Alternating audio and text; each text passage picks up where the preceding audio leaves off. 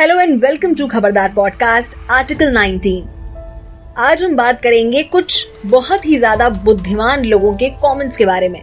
तो भाई ऐसा है कि ये जो कुछ लोग हैं, वो बोलेंगे तो वाहियात बोलेंगे, वरना और वाहियात बोलेंगे। इसी नीति पर भाजपा सरकार आजकल बहुत ज़ोर से काम कर रही है। दीपक कलाल तो बेचारा यूँ ही बदनाम है। असलियत में तो छी प्रो अवार्ड तो भाजपा को ही जाना चाहिए। कोई छीनने की कोशिश नहीं करेगा, मैं बता रही हूँ। गुस्सा हो जाऊँगी मैं। खैर। अरे, छी, वो मिर्जापुर टू वाली आंटी वाला? छी, याद आया? देखी तो होगी ना आपने? हाँ। वही वही। सेम वैसा ही वो आप भी बनाएँगे जो पूरा पॉडकास्ट ध्यान से सुनेंगे। इतना तो आप और मैं दोनों जानते हैं कि भाजपा सरकार की केमिस्ट्री बॉलीवुड के साथ बहुत अच्छी है। हो भी क्यों ना भाई? सेम प्रोफेशन वालों की पटरी तो खाती ही है। एक्टर्स वहाँ भी हैं। एक्टर्स यहाँ भी हैं और ये भी हम सब जानते हैं कि भाजपा सरकार की किसानों से बिल्कुल नहीं जमती। अब जमेगी भी कैसे? किसान बेचारे धूप में, खेत में काम करने वाले, मिट्टी से सने, ज़मीन से जुड़े लोग। और कहा भाजपा सूट बूट वाली सरकार? कोई कंपैरिजन ही नहीं है। कहा किसान और कहा भाजपा? देखिए, इसमें भी गलती ना किसानों की ही है। भाई, अब मोदी जी ने थोड़ी बोला था उन्हें, किसान बनने को, अनाज उगाने को। वो तो खुद ही ये काम करते हैं। इसकी जगह अगर मोदी जी की बात मानते, पकौड़े तलते तो बात और थी। है कि नहीं? वैसे अगर भाजपा के लीडर्स बॉलीवुड में चले जाएँ तो बॉलीवुड एक्टर्स की तो छुट्टी कर देंगे बाय गॉड हाँ मतलब मुद्दा क्या चल रहा है, उससे कोई मतलब नहीं है। उसे प्रेजेंट ऐसे करते हैं, जैसे जो दिख रहा है, असलियत में वो नहीं है। बल्कि ये जो कह रहे हैं, वो सच है।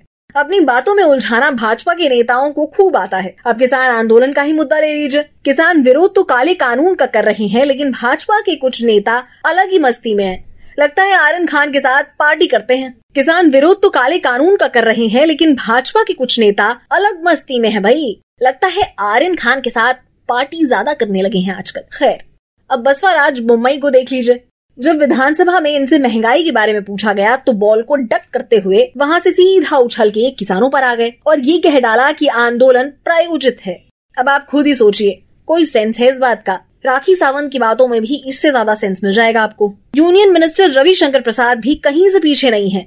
इनकी अलग फ़िल्म चल रही है। अपनी तेज बुद्धि का प्रमाण देते हुए किसान आंदोलन पर इन्होंने ये कह दिया कि किसान आंदोलन को टुकड़े टुकड़े गैंग चला रही है।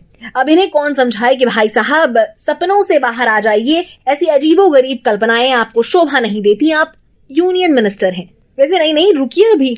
तेजस्वी लोगों की लिस्ट अभी भी बाकी है। एक और यूनियन मिनिस्टर है राव साहब दानवे। इन्होंने तो ये तक कह डाला कि आंदोलन के पीछे पाकिस्तान और चाइना है। हाँ वैसे ये कह भी सकते हैं, अगर गिरती हुई जीडीपी के पीछे नेहरू जी हैं तो किसान आंदोलन के पीछे चाइना भी हो सकती है। क्यों नहीं हो सकती है? आगे बढ़ते हैं। जहाँ एक तरफ़ नरेंद्र सिंह तोमर ने मीडिया से आंदोलन के पीछे कौन कौन है पता लगाने को बोला है, वहीं कर्नाटका के एग्रीकल्चर मिनिस्टर बीसी पाटिल ने बीसी बहुत क्यूट। ओ, लेकिन बातें तो बीडब्ल्यू करते हैं।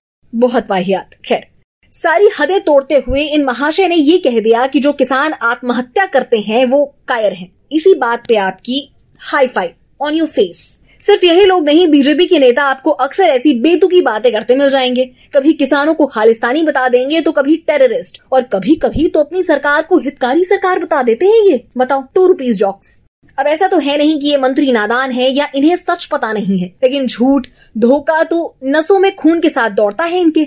बेचारे करीब ही तो करें क्या? अरे मूर्खों, सम्मान नहीं कर सकते तो कम से कम अपमान तो मत करो। इतनी नफरत, इतनी नेगेटिविटी लेके आखिर जाओगे कहाँ? चाँद पे? चंदा मामा भी वहाँ से धक्का दे देंगे। हम्म। तो सुन रहे थे आप कुछ उच्च कोटि के कमेंट्स बाय बीजेपी मिनिस्टर्स आगे और भी कहानियाँ लेकर आएँगे। अच्छी अच्छी तब तक हँसते रहिए, मुस्कुराते रहिए और हमें सुनते रहिए।